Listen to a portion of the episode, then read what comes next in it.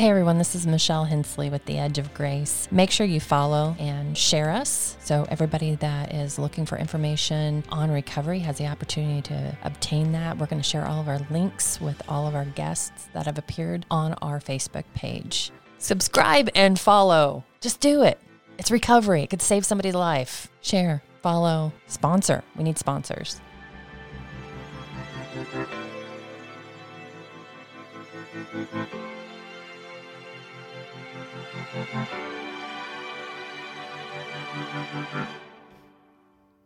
Wow. That's a that's a lot. Yeah. That's a very thank you for being so vulnerable. Um, and sharing that with us. So yeah, I mean, I'm, I'm my head's spinning because I'm thinking from the very beginning, from the moment you said I was an object, that you're able to see that and identify that. Obviously, you've had a lot of work on your trauma. I I Yeah. assume back then. Um, so your mom, your mom was actually a victim. Yeah. And that's something that it took recovery me to understand. Like there was a lot of unresolved anger, especially towards her, but also towards mother figures. And I think a lot of like the anger that I had with my wife um, was was that. You know, it's like uh, I had that thing of the person that's supposed to love you didn't in this you know that that first person in the world that's supposed to take care of you didn't do that. And so i had that like that feeling. And it was hard to believe that there was another female that would ever like actually unconditionally love me and take care of me because of that. But when i went through recovery and, and i realized you know I, I got that understanding that i am a victim. And because of that i'm this is why i'm acting this way. Then um it like there's no question right? Like Right. then obviously all of the other people that that my biological father victimized were victims. And um ultimately you know there was a, a good moment. And and initially what i did was video journals. And i would just uh, turn my camera on. If i needed to forgive my biological mother then i would just you know i knew her name. So i would look in the camera and i would just say it. And i would yell sometimes and i would sob sometimes and you know it really worked out like what i was feeling and allowed me to kind of get the those like that that shade or those blankets off my eyes so I could clearly see the world and how it worked and um but so yes to answer your question Right. she was a victim She was. Have, so, did you ever look for her, or have you ever? um uh, there's moments uh there have been different times where I've tried to go back and look for like all of, of my family and there are some that I've met aunts and uncles um there's one time where I was at a aunt and uncle that was bi- a biological aunt and uncle. This gets really confusing when you have 17 families, Right. but but family one's aunt and uncle, and and a lady came in and for like 15 minutes we had coffee and she left and I don't know, like there was a feeling that like this is probably her, you know. I was able to find out that she had two brother or two sons after me, and I'm I'm one of three. So my biological brother and sister were ye- were way younger than me when we were adopted out um, but we w- were able to stay together and be adopted together. So, and then I've so I've tried to find them. I was able actually in one meeting I ran into what is my her son, um, oh, wow. but it was kind of a weird conversation, and we ne- and then coronavirus hit, and we never really got too much further into it. But um, ultimately, part of the recovery process doesn't really want me to even look anymore because, like, I have a mom who did decide on her own to come in and be that form of unconditional love. Right. Now that I realize that all not all women are like that, or that it wasn't her, you know, my my birth mother's fault, I can see my relationships with other women differently, and and that's really repaired. I Uh, my adopted mom, I didn't talk to her for like seven years before recovery. She honestly, the first time I did, she didn't recognize my voice on the phone. That's how long it had been, and that was mostly my fault, you know. But I was I've been able to repair that and work through that. Thankfully, you know, we've been able, we were I was able to do that in my recovery. But So you were talking about the PTSD and the flashbacks and, and some of the ways that the trauma had manifested in your life. And you say now that God's brought you all the way through all of that full circle. And now you're working and you're functioning and you're not only functioning, but you're excelling and doing well. I think today you said that you were working for Work First Chaplains. Mhm. That's what one of the things. So can you tell me more about that? So there's a lot in what you what you yeah, asked. there's a but, um, lot.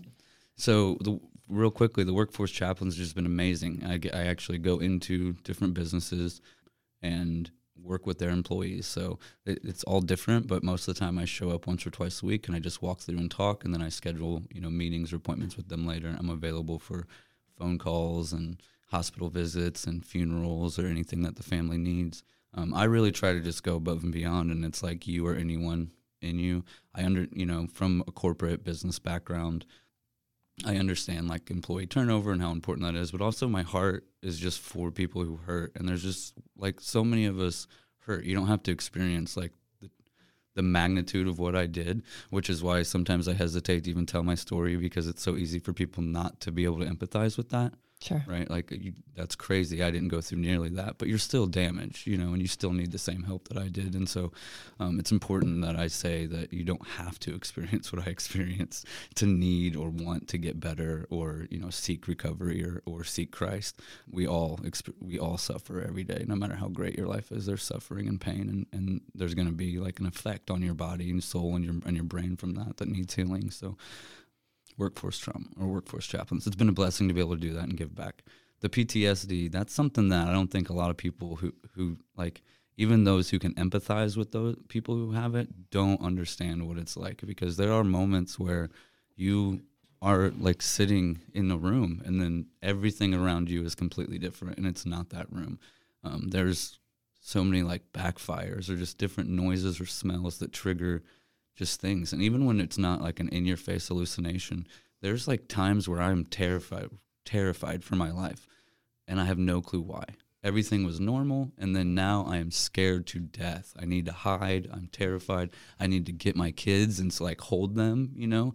And I don't and that that those things just happen and it's it's, it's really a, a, an undescribable thing. Like even what I just said doesn't know justice to what it actually feels like and and so it's really hard to get anyone like it's really hard to talk through that with people because you know you can see in their eyes that they're like, yeah, that's great, but also like they don't understand that like for real there's something there that's not there.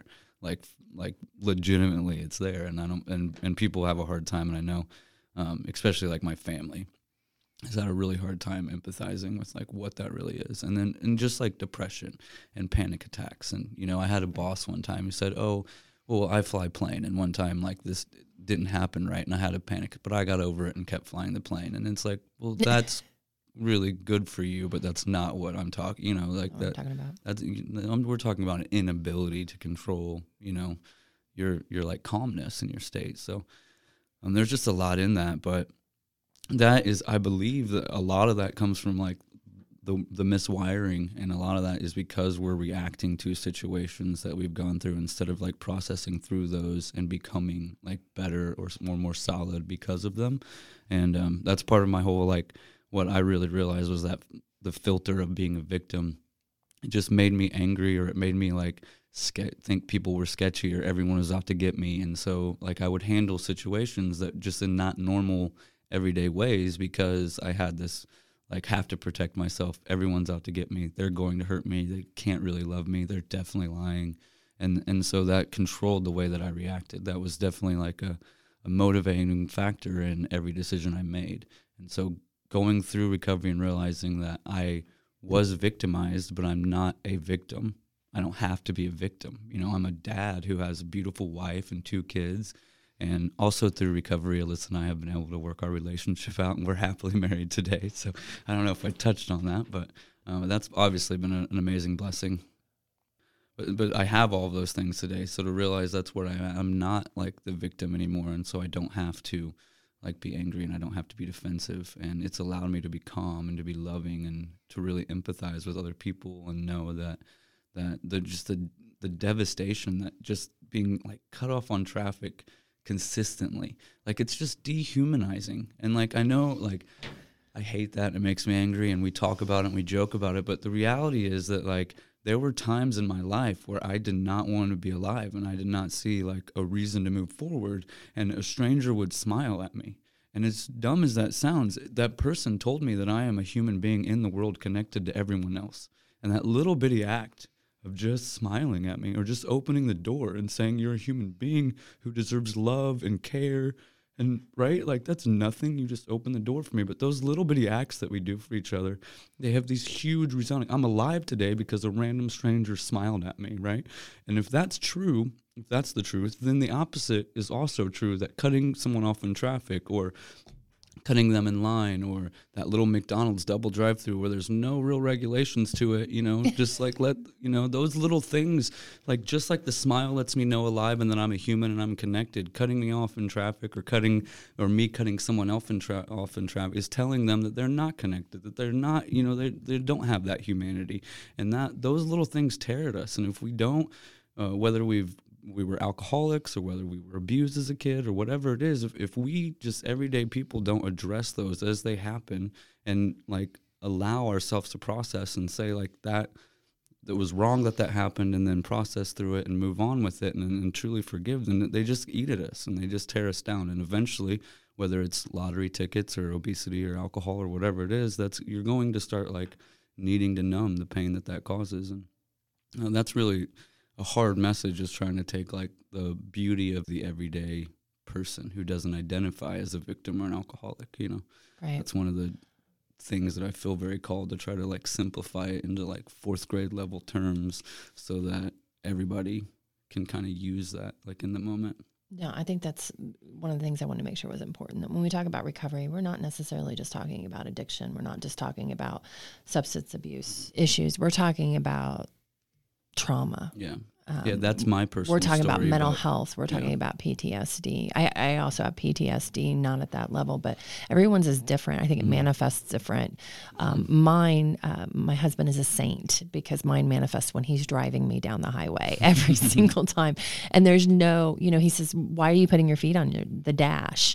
Um, I don't have any control. I have no control over it. There's just a fear that will uh, occasionally, out of nowhere, just take over. My feet go on the dash. My whole body tenses up, and then of course his reaction is, "Okay, I'm doing something wrong. What am I doing wrong? Why are you upset with me?" Um, so it- i don't drive when it's alyssa and i yeah, I haven't since the first week we met because she is like that, and she. It's just easier in our relationship to let her be let her drive. the driver, and I will, you know. So I sometimes enjoy running to grab milk because it's like the only time that I'm like in. The, I get You to get be in the drive the seat. car driving, you know, like, a- like a human awesome. adult. So. Well, you were talking. It's so funny. You were talking about cutting people off in traffic. So on my way in today, I had somebody that was right on my butt. Like you know, literally, I my instinct was to hit the brakes. You know, that's my old my dad's behavior. Hit the brakes and let them, you know, let them know that they're not. You know, instead of just being nice and getting over and letting them go about their day, my first instinct is to hit those brakes and say, "Hey, buddy." You're doing something wrong. You know, I want to correct the behavior. And then I did. I got over and I let him pass and I thought, this is this is a good scale for me to see how spiritually fit I am. How am I responding, you know, to those little things that I don't have any control over like traffic? It's I a, a absolutely definite like love those lessons in life, like Yeah. a flat tire, like a flat tire pre just recovery and pre like being walking with Christ, and then a flat tire afterwards. It's the biggest difference. Like Yeah. before, it would be the car might stay there until I had to move it because my seventy-two hour sticker was about to expire. You know, Right. um, it would definitely be an excuse for me to call off whatever plans I had for the day and drink because I had a flat tire. So how could I possibly get anything done? You know, and and now it's like you just go and you just change the flat tire and then you move on with your day. You know, like it is. It's a totally different. All of those little things, like you were saying, are they're beautiful little moments if we can acknowledge like the growth that we've had. It's it's uh it's inspiring and then it's also motivational. You know, my my son just great. He told me the other day. He was like, I just I can tell that you've gone through recovery because you're calm. To me, is like I can see that I have like degrees and stuff on the wall now that I didn't have before recovery, but to know that like my 15 year old son can see that I have made a change. And then this week, he told me that last. So then this week, he said, I'm really struggling with this e learning and uh, I'm getting kind of depressed. And so I was able to say, like, you saw how I was, right? And he's like, yeah. And you see how I am now? Yeah. So you know it's possible to go from how you feel to feel better. And you know that I know how to do it, right? So it was just a beautiful moment where I'm like, all right, this is what we're gonna do. You know, start making your bed. Start, you know, and we put some things together to just like jazz up his day a little bit and make him feel more connected because e-learning has that uh, that disattachment effect. And so we were able to talk through it, figure out that was the problem, do some, you know, make some things that we're going to plan for and change. And he was so willing to follow it because he was able to see the example of how messed up my life was and how beautiful it is today and that I you know I was able to find that so he trusted that the process worked what could be more Seeing valuable your kids, than that right? know? That's Yeah. the best. and that's a generation that's the family of origin you know like when they talk about how alcoholism runs in the family you know like I want intentionally want love and like love my neighbor and sacrifice for my community and just that overwhelming kindness. I want that to be my family of origin. I want that, you know, I don't want my kids to grow up and be like, well, alcohol runs, you know, I don't want that, that, that thing to continue. And it's kind of up to us, you know, and so being able to see that my kids know the dangers of drugs and alcohol very clearly because their mom and dad have just painted the picture perfectly, you know, for them. Um, but then also like recovery, you know, and um, uh, just to give credit where it's due, the kid's mom went through a program while she was in in prison and was able to get released early, and she's now like four years in recovery, working full time, just bought a house, um, That's awesome. and so you know they've been able to see like on every level that life's hard and you're gonna make mistakes and people are gonna fall down, but you know if we like give a little love and a little affection to them, that they'll be able to you know brighten up and pick themselves up, and and that's just a beautiful testament to what I think really just every every day is. That's pretty much what we do from when we wake up to go to bed. You know. You just touched on a couple things that, I, like, I've got so many, so much stuff I want to talk about. So, first of all, the pandemic. You know, uh, last time we talked, you had a garden. In fact, I think you were the conversation we had. You had rats in your garden. Do you remember? Yes. You had this community garden, this beautiful community garden, and you had rats. I remember you called me. You said you were going to blow the whole thing up because you could rats. Burn it down. Yep. You were down, but you were. But, but the thing was, you were you had created this community garden um, during the pandemic. You and I were working on Community Arms. You're on my board for that, and you had kind of a calling for God to create something during the pandemic. Go be love. Yeah. and just what we were just talking about. Yeah. Go be love. So. Tell me about that because that was that was a whirlwind. Yeah. uh, So watching you do that. It was, and I left my my marketing position knowing that I wanted to go into ministry, but it was one of those jobs where like I constantly had like a new project to start, and so I was looking for a, like a gap between projects to be able to leave comfortably, and it hadn't happened. So one day I just decided to leave. The pandemic was just a couple weeks after that, right. so again god's magic like just god's power of like how he guides and directs us even in dark times which was pretty scary you know when i walked away from that but but yeah it was like day one pandemic i don't know that the kids had even been their school had been canceled yet so it was really early on. But um it was right as like just rumors were flying and social media was really a buzz of all the darkness and doom that was coming. And i just got on there and saw a- lot of people just post after post were um were sad or scared and nobody really knew what was going on and I didn't you know. And um, it was just really frightened like I just saw frightened people and I my heart really hurt and um, that's usually in my life been the most guiding moments is when I really feel that deep deep pain in my heart for other people and it motivates me and and um but I was scrolling and it was just like fear, anger, fear, you know, confusion over and over. And then there was just like this one little post, and it was uh, some. It looked like a little girl had drawn and just written like "Go be loved." There's the words "Go be love," and uh, resonated pretty deep. So I jumped on on Facebook groups, and I just started a group, neighbors helping neighbors, um, surviving and thriving, and I put on there. Um, if you need something, ask for it, and if you can help, help. And um, then I put a little list of things I can, you know, I can. I'm e-learning my kids now, so I can have your kids at my house if you need to be. Or um, I at the time I was life coaching, and so I said I'd offer like three months of life coaching free to anyone who just feels like scared and needs someone to talk to. And there were just the things that I knew I could do, and um, and then overnight, within 24 hours, it we it grew to 3,600 members. It like apparent it resonated, and I really think that it was just like that little glimpse of hope that people had, and it was it just went all over the state of Indiana, and uh, like somebody would would say, you know, I'm I'm house, I can't leave my house, I need groceries, or we don't, you know, have like our you know our food stamps don't come in for two weeks and or whatever it was and um, or there were older elder couples that needed prescriptions that couldn't get or were afraid to go and and um, so we just started organizing and someone would post i have this need and someone nearby in their location and somebody nearby would say i'm i'm on my way basically and it it really kind of ramped up organically and it got to the point where by the time i was seeing posts with needs there were like several people that had already offered to help or helped. One of the neatest things for me about the whole experience was that there were there were people who men who were bullies who had bullied me in school, elementary or high school, who um, were jumping to the call. Like I, there was flooding and a wow. tree fell on a lady's driveway, and so this kid who I very just I can picture him beating me up in the bathroom in sixth grade was like the first one to grab his chainsaw and drive over there and help that lady. There were just there were little really cool experiences like that. And then the very first lady that i helped had a newborn baby had some medical issues and was afraid to leave and bring it back to the baby. So we brought her food and um, groceries and stuff. Well, when i got there she said i have way too many baby like i have way more baby wipes than i need. So will you just take this to another family who needs it? And like the lady didn't have much of anything. And um, it was just her and this newborn baby. So like the, I'm aware that there was real struggle in her life, you know, and probably real fear of how like the next week was going to go by. But she like just like found something in her house that she had that could maybe bless somebody else with, and and then it was and then the kids got out of school and they were freaking out because it was really confusing, and so we just spent the whole day driving around, going grocery shopping for people and taking them groceries, and and there was like a whole day where they didn't fear and they didn't worry and like what this pan this craziness didn't really matter.